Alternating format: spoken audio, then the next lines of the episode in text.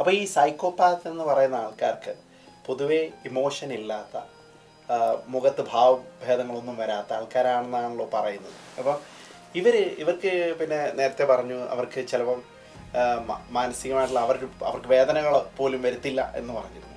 അപ്പോൾ ഇവർ ഹാപ്പി ആയിട്ടുള്ള ആൾക്കാരായിരിക്കും. കാരണം മനുഷ്യന്റെ എക്സിസ്റ്റൻഷ്യൽ സഫറിങ് എന്നാണല്ലോ പറയുന്നത്.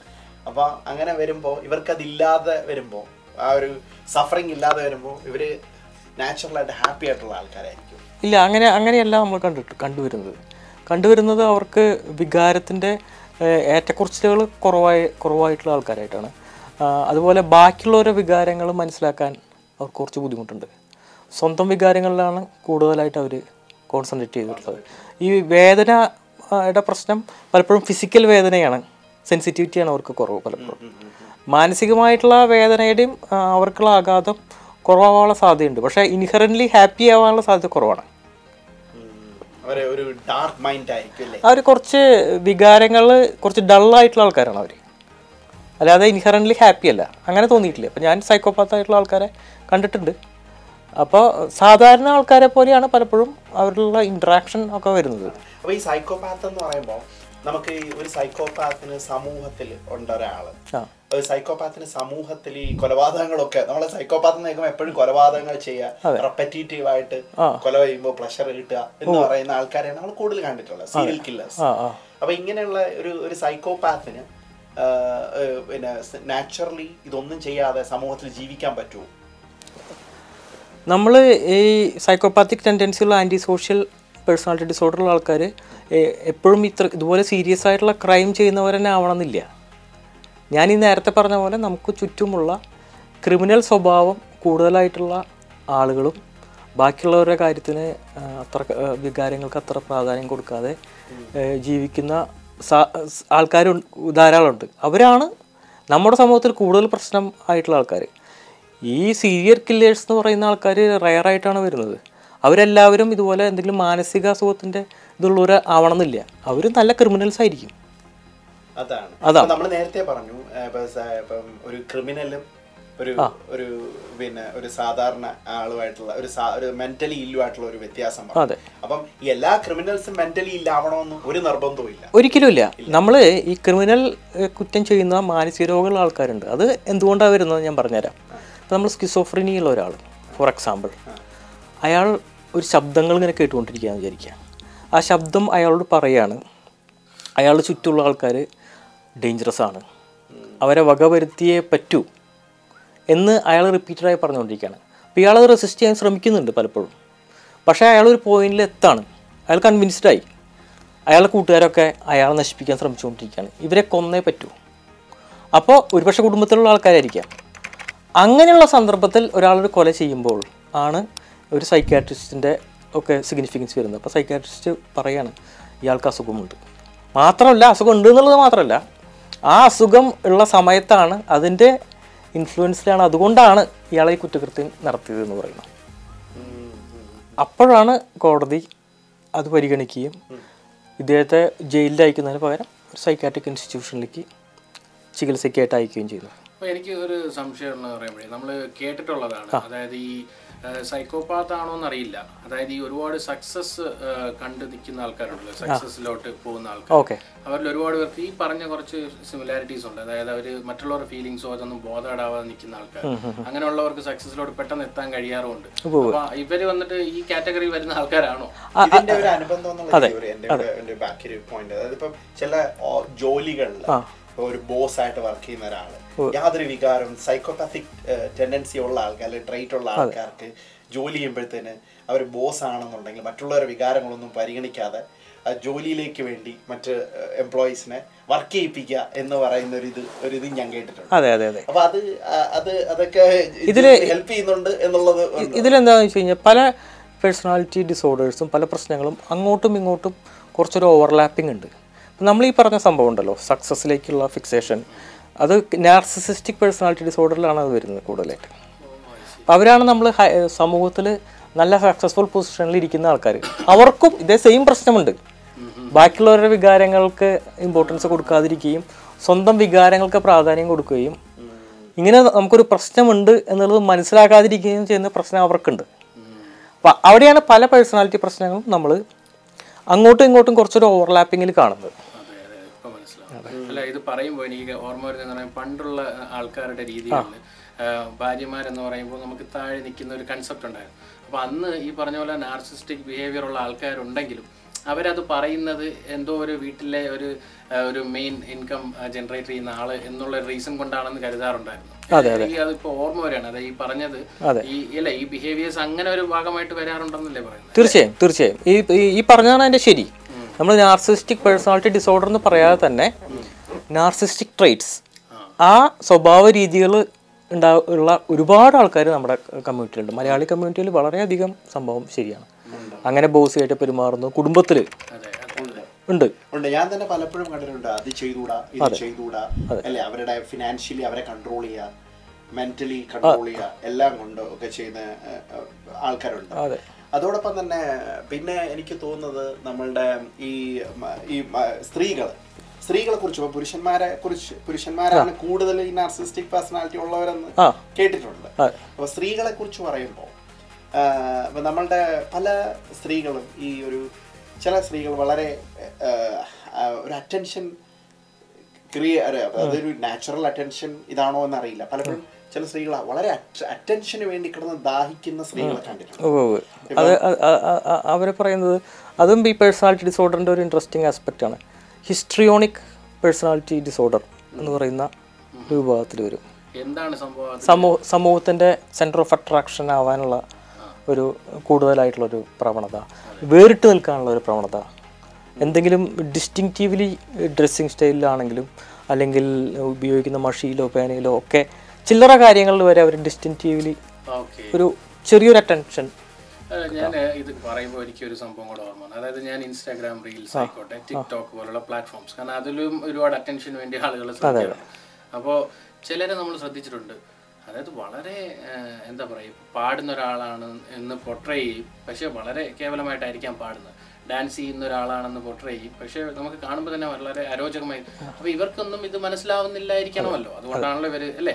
ഇതൊക്കെ ഒരു ഡിസോർഡറിന്റെ ഭാഗമായിട്ട് വരുന്നത് അത് പൂർണമായിട്ടും നമുക്ക് അങ്ങനെ പറയാൻ കഴിയില്ല. അത് ഇതൊക്കെ ഈ ഡിസോർഡർ ഒന്നും അത്ര കോമൺ അല്ല. ആ അത് ഡി- ഈ പറഞ്ഞ പോലെ ഇതൊക്കെ നമ്മൾ ഡിസോർഡർ ആവണമെങ്കിൽ ഒരു എക്സ്പെർട്ടിനെ പറയാൻ പറ്റുള്ളൂ. നമ്മൾക്ക് സ്വാഭാവികമായിട്ടും സമൂഹത്തിന്റെ അറ്റൻഷൻ കിട്ടണമെന്നും എല്ലാവരും നമ്മളെ അംഗീകരിക്കണം എന്നുള്ളത് നമുക്ക് എല്ലാവർക്കും ആഗ്രഹം ഉണ്ടാവും. അല്ലേ? അപ്പോൾ നമ്മൾ ഈ ടിക്ടോക്കിൽ കാണുന്നതും ഇൻസ്റ്റാഗ്രാമിൽ കാണുന്നതും സാധാരണ ആൾക്കാരുടെ ആഗ്രഹത്തിന്റെ ഒരു പ്രതിഫലനമാണ് അതൊരു പരിധിക്കപ്പുറം മോശമായിട്ട് എനിക്ക് തോന്നുന്നില്ല.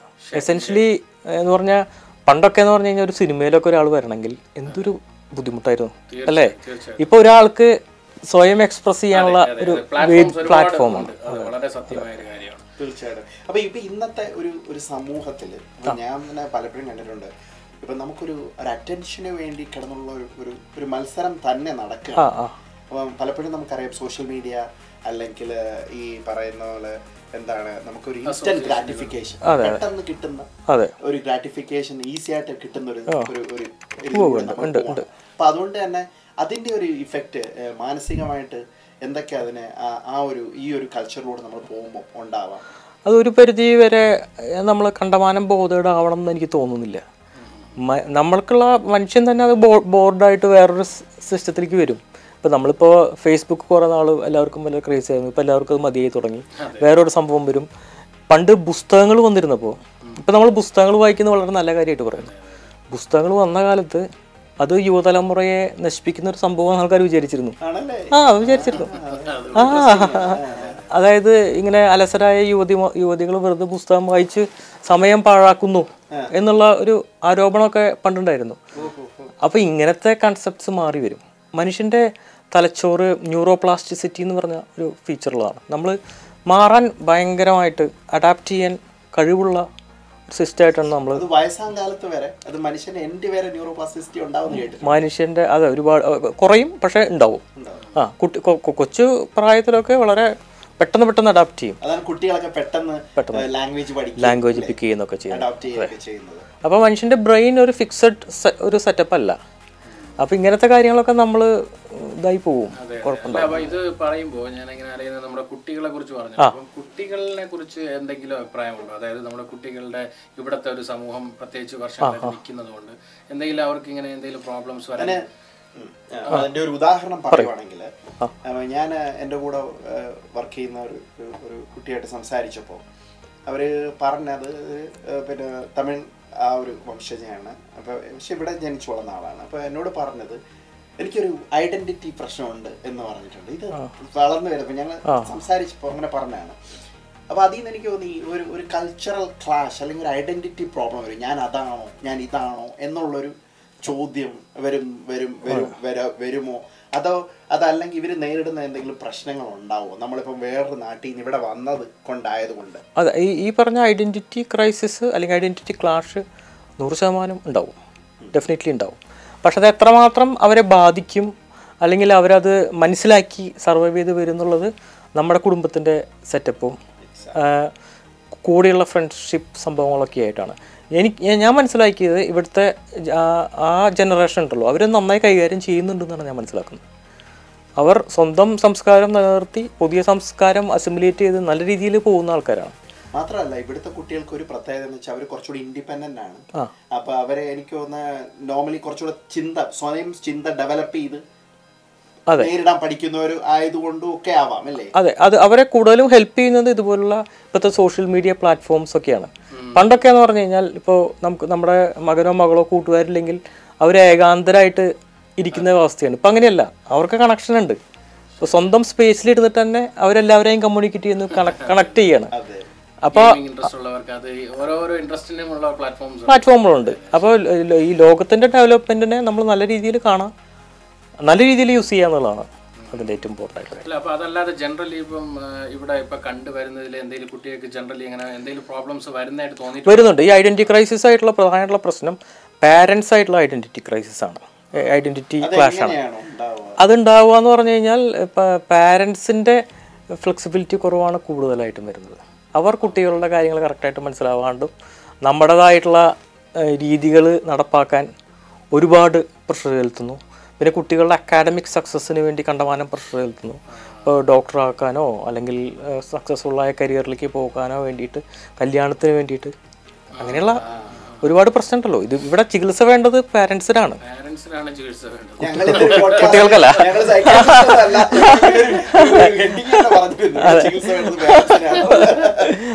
നമ്മൾ നമ്മുടെ നമ്മൾ ഫ്ലെക്സിബിൾ ആവാൻ തയ്യാറല്ല. നമ്മൾ ഈ പറഞ്ഞ പോലെ ഈ പറഞ്ഞ പോലെ നാർസിസ്റ്റിക്കും ഒക്കെയുള്ള ട്രൈറ്റ്സ് ഉള്ള സൊസൈറ്റിയിൽ നിന്ന് വന്നിട്ട് അവിടെ അവിടുന്ന് വന്നിട്ട് അതേ കാര്യങ്ങൾ ഇവിടെയും നമ്മൾ അടുത്ത ജനറേഷന്റെ തലയിൽ അടിച്ചേൽപ്പിക്കാനാണ് നമ്മൾ ശ്രമിക്കുന്നത്. അതെ. ഇപ്പോൾ ഒരു ഇൻഡിവിജ്വൽ എപ്പോഴും നമ്മളുടെ എനിക്ക് നമ്മുടെ സമൂഹത്തിന്റെ ഒരു ഇതാണ്. അതായത് അവകാശങ്ങൾ. മറ്റൊരാളിലേക്ക് മകളായാലും മകനായാലും അവരെ ഗൈഡ് ചെയ്യാന്നതിനപ്പുറം ഒരു അവകാശം വെച്ച് സ്ഥാപിക്കുക എന്ന് പറയുന്ന ഒരു അതെ. ഒരു ഇത് നമുക്ക് പണ്ട് പോലെയുള്ള ഒരു സംഭവമാണ്. നമ്മൾ അനുഭവിച്ചതാണ് നമ്മൾ അനുഭവിച്ചു അനുഭവിച്ചതാണ്. അതുകൊണ്ട് നമ്മൾ അനുഭവിച്ച സാധനം നമ്മൾ ബാക്കിയുള്ളവരിലേക്ക് ഇതാക്കാണ്. ഇപ്പം നമ്മൾ ആയിട്ട് തോന്നുന്നില്ലേ പലപ്പോഴും എനിക്ക് തോന്നിയത് നമ്മളൊരു ഒരു ഫാമിലിയിൽ വളരുമ്പോൾ ആ. ഫാമിലിയിൽ എന്തൊക്കെ പ്രശ്നങ്ങൾ നടന്നാലും അത് ചിലപ്പം കുറെ നാൾ കഴിയുമ്പോൾ ഇപ്പം നാർസിസ്റ്റിക് ബിഹേവിയർ ഉള്ള ഒരു വീട്ടിൽ നമ്മൾ താമസിക്കുമ്പോൾ ഒരു ഭാര്യ ഭർത്താവ് നാർസിസ്റ്റിക് സ്വഭാവമുള്ള ഒരാളായിട്ട് താമസിക്കുമ്പോൾ ഇത് കുറേ നാളെ ഇതൊരു നോർമൽ ബിഹേവിയർ ആയിട്ട് അവർക്ക് ഫീൽ ചെയ്യുമെന്ന് തോന്നുന്നു അല്ലേ തീർച്ചയായും തോന്നും. നമുക്ക് പിന്നെ ലേൺഡ് ഹെൽപ്ലെസ്നെസ് പറഞ്ഞൊരു സംഭവമുണ്ട്. ഇങ്ങനത്തെ കുറേ അവസ്ഥകളിൽ പെട്ടതിന് ശേഷം ഇനി ഇതിൽ നിന്ന് നമുക്കൊരു മോചനമില്ല എന്ന് മനസ്സിലായി കഴിഞ്ഞാൽ പിന്നെ അത് എതിർക്കാൻ ശ്രമിക്കില്ല. അത് സഹിച്ച് മുന്നോട്ട് പോകുന്ന സ്ഥിതി സ്ഥിതി ആണ്. അപ്പോൾ നമ്മളുടെ പല അറേഞ്ച്ഡ് മാരേജും കഴിഞ്ഞിട്ട് സംഭവിക്കുന്ന ഒരു ഔട്ട്കം ഇവിടുത്തെ ബ്രിട്ടീഷ് സൊസൈറ്റിയിൽ അങ്ങനെയൊക്കെയാണ്. ഇങ്ങനത്തെ പ്രത്യേകിച്ചും ഇങ്ങനെയുള്ള ആൾക്കാരൊക്കെ ആകുമ്പോൾ അവർ മാറാൻ തയ്യാറല്ല പലപ്പോഴും. പിന്നെ സമൂഹത്തിന് മുമ്പിൽ അവരുടെ പ്രതിച്ഛായ വേറെയാണ്. നല്ലവരും ഒക്കെയാണ്. അപ്പോൾ ഞാൻ ഒരു സംശയം ചോദിക്കുന്നത് അതായത് ഇപ്പോൾ ഞാൻ കുറച്ച് എനിക്കറിയാവുന്ന കുറച്ച് ആൾക്കാരുടെയൊക്കെ വീട്ടുകളിൽ പോകുമ്പോഴോ അല്ലെങ്കിൽ കാണുമ്പോഴോ ഞാൻ ശ്രദ്ധിച്ചിട്ടുള്ള ഒരു കാര്യം എന്ന് പറയുമ്പോൾ ഈ കുട്ടികൾക്ക് പൊതുവെ ഒരു ഇൻട്രോവേർട്ട് ഒരു ബിഹേവിയർ ഉണ്ട്. എന്ന് വെച്ച് അവർ മനസ്സിലായിടത്തോളം രണ്ട് വർക്കിംഗ് പാരന്റ്സ് ആയിരിക്കാം. ടൈമേ ഇല്ല. അതിന്റെ ആയിട്ടുള്ള കുട്ടി മാക്സിമം കുറെ സമയങ്ങളിൽ ഒറ്റപ്പെട്ടിരിക്കുന്നതിന്റെ റീസൺ ആവാം. അപ്പൊ ഇത് ഇത് കുട്ടികളെ എഫക്ട് ചെയ്യില്ലേ? അതോ ഇതൊരു സോഷ്യൽ ഒരു ഒരു എൻവയറമെന്റ് ക്രിയേറ്റ് ചെയ്ത് കൊടുക്കണ്ടേ എന്നുള്ളൊരു സംഭവം ഉണ്ടല്ലോ? ഇല്ല അങ്ങനെ നമ്മൾ ഫോഴ്സ്ഫുള്ളി ശ്രമിക്കേണ്ട ആവശ്യമില്ല. കുട്ടികളുടെ ബിഹേവിയർ പല കാലഘട്ടത്തിലും പല രീതിയിലായിരുന്നു. അപ്പം നമ്മൾ ചെറുപ്പത്തിൽ പല ആൾക്കാരായിട്ടും കളിച്ചു വന്നതുകൊണ്ട് ഇവരും കളിക്കണം എന്ന് നമ്മൾ നിർബന്ധം പിടിക്കരുത്. മനസ്സിലായോ? അതാണ് അതിന്റെ സംഭവം. അതെ അതെ അതെ. ഓക്കെ നൈസ് നൈസ് അപ്പം അതുപോലെ തന്നെ നമ്മൾ പറയാറുണ്ട് ഹ്യൂമൻ ബീങ്സ് നേരത്തെ മുമ്പ് ഞാൻ പറഞ്ഞു human beings are existential sufferers. അപ്പൊ നമ്മൾ ജ- ജനിച്ചത് തന്നെ സഫറിങ്സിന് വേണ്ടി എന്നുള്ളതാണ് ഞാൻ പറഞ്ഞു കേട്ടിട്ടുള്ളത്. അപ്പൊ നമ്മളെല്ലാവരും തന്നെ ഞാൻ ആദ്യമൊക്കെ വിചാരിച്ചു എനിക്ക് മാത്രമേ പല പല പ്രശ്നങ്ങളുള്ളൂ ചിന്തിച്ചുകൊണ്ടിരുന്നതാണ് പിന്നീട് മനസ്സിലായി പല എല്ലാവർക്കും ഇത്തരത്തിലുള്ള പ്രശ്നങ്ങളുണ്ട്. അപ്പൊ ആസ് എ സൈക്കാട്രിസ്റ്റ് താങ്കൾ മനസ്സി മനസ്സിന്റെ അങ്ങേയറ്റ തലത്തിൽ പഠിച്ച ആളാണ്.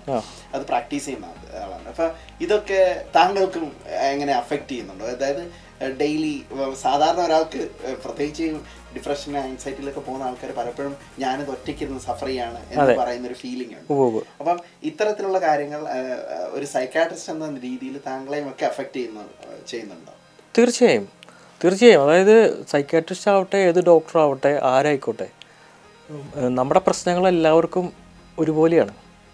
ഈ സൈക്കാട്രിനെ പറ്റി കാര്യങ്ങളെപ്പറ്റി നമുക്ക് അറിയാമെന്നുള്ളത് കൊണ്ട് നമുക്ക് ആ സുഖം വരാതിരിക്കാൻ യാതൊരു കാരണമില്ലല്ലോ ഇഷ്ടംപോലെ ഡിപ്രഷനുള്ള സൈക്കാട്രിസ്റ്റുകളുണ്ട് പ്രത്യേകിച്ചും അവരുടെ തൊഴിൽ സ്ട്രെസ്ഫുള്ളായ തൊഴിലായതുകൊണ്ട് ഡിപ്രഷൻ വരാനുള്ള സാധ്യത ഡോക്ടർമാർക്ക് സൈക്കാട്രിസ്റ്റുകൾക്ക് കൂടുതലാണ്. പിന്നെ നമ്മൾ വേറെ ആളുടെ സഹായം തേട് തേടാതിരിക്കാനുള്ള ചാൻസും അവർക്ക് കൂടുതലാണ്. പലപ്പോഴും ഇങ്ങനത്തെ കാര്യങ്ങൾ അറിയാമെന്നുള്ളത് കൊണ്ട് നമ്മൾ ഈ സഹായം തേടാനുള്ള വില്ലിങ്നെസ് കുറയാനും സാധ്യതയുണ്ട്.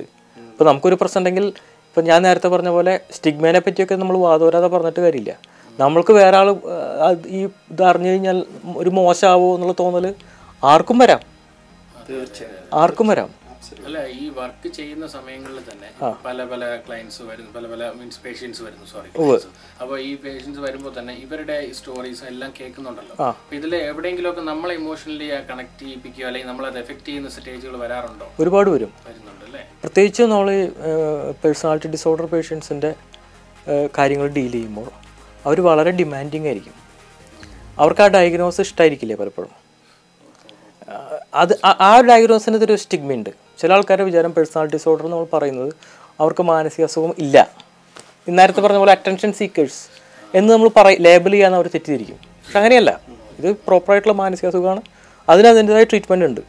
പക്ഷേ അത് കൈകാര്യം ചെയ്യാനുള്ള നമ്മൾ കറക്റ്റായിട്ടുള്ള സ്റ്റാൻഡ് എടുക്കേണ്ടത് ഇമ്പോർട്ടന്റ് ആണ്. ഞാൻ നേരത്തെ പറഞ്ഞ പോലെ എൻ എച്ച് എസ് ഒരു ഗവൺമെന്റ് സർവീസാണ് ഇവിടെ നമ്മൾ കറക്റ്റായിട്ട് ഡയഗ്നോസ് ചെയ്താലേ ഫർദർ ട്രീറ്റ്മെന്റുള്ള കാര്യങ്ങളുള്ളൂ അപ്പോൾ അർഹത ഇതിലും കൂടുതൽ അർഹതയുള്ള ഇതുപോലെ ബെഡിനൊക്കെ അർഹതയുള്ള ഒരു പേഷ്യന്റിന്റെ റൈറ്റ് കളയുകയാണ് നമ്മൾ വേറൊരാൾക്ക് അത് കൊടുക്കുമ്പോൾ അപ്പോൾ അതൊക്കെ നമ്മൾ കറക്റ്റ് അപ്പോൾ അതിന്റെയൊക്കെ പ്രഷർ കണ്ടമാനായിരിക്കും നമുക്ക്.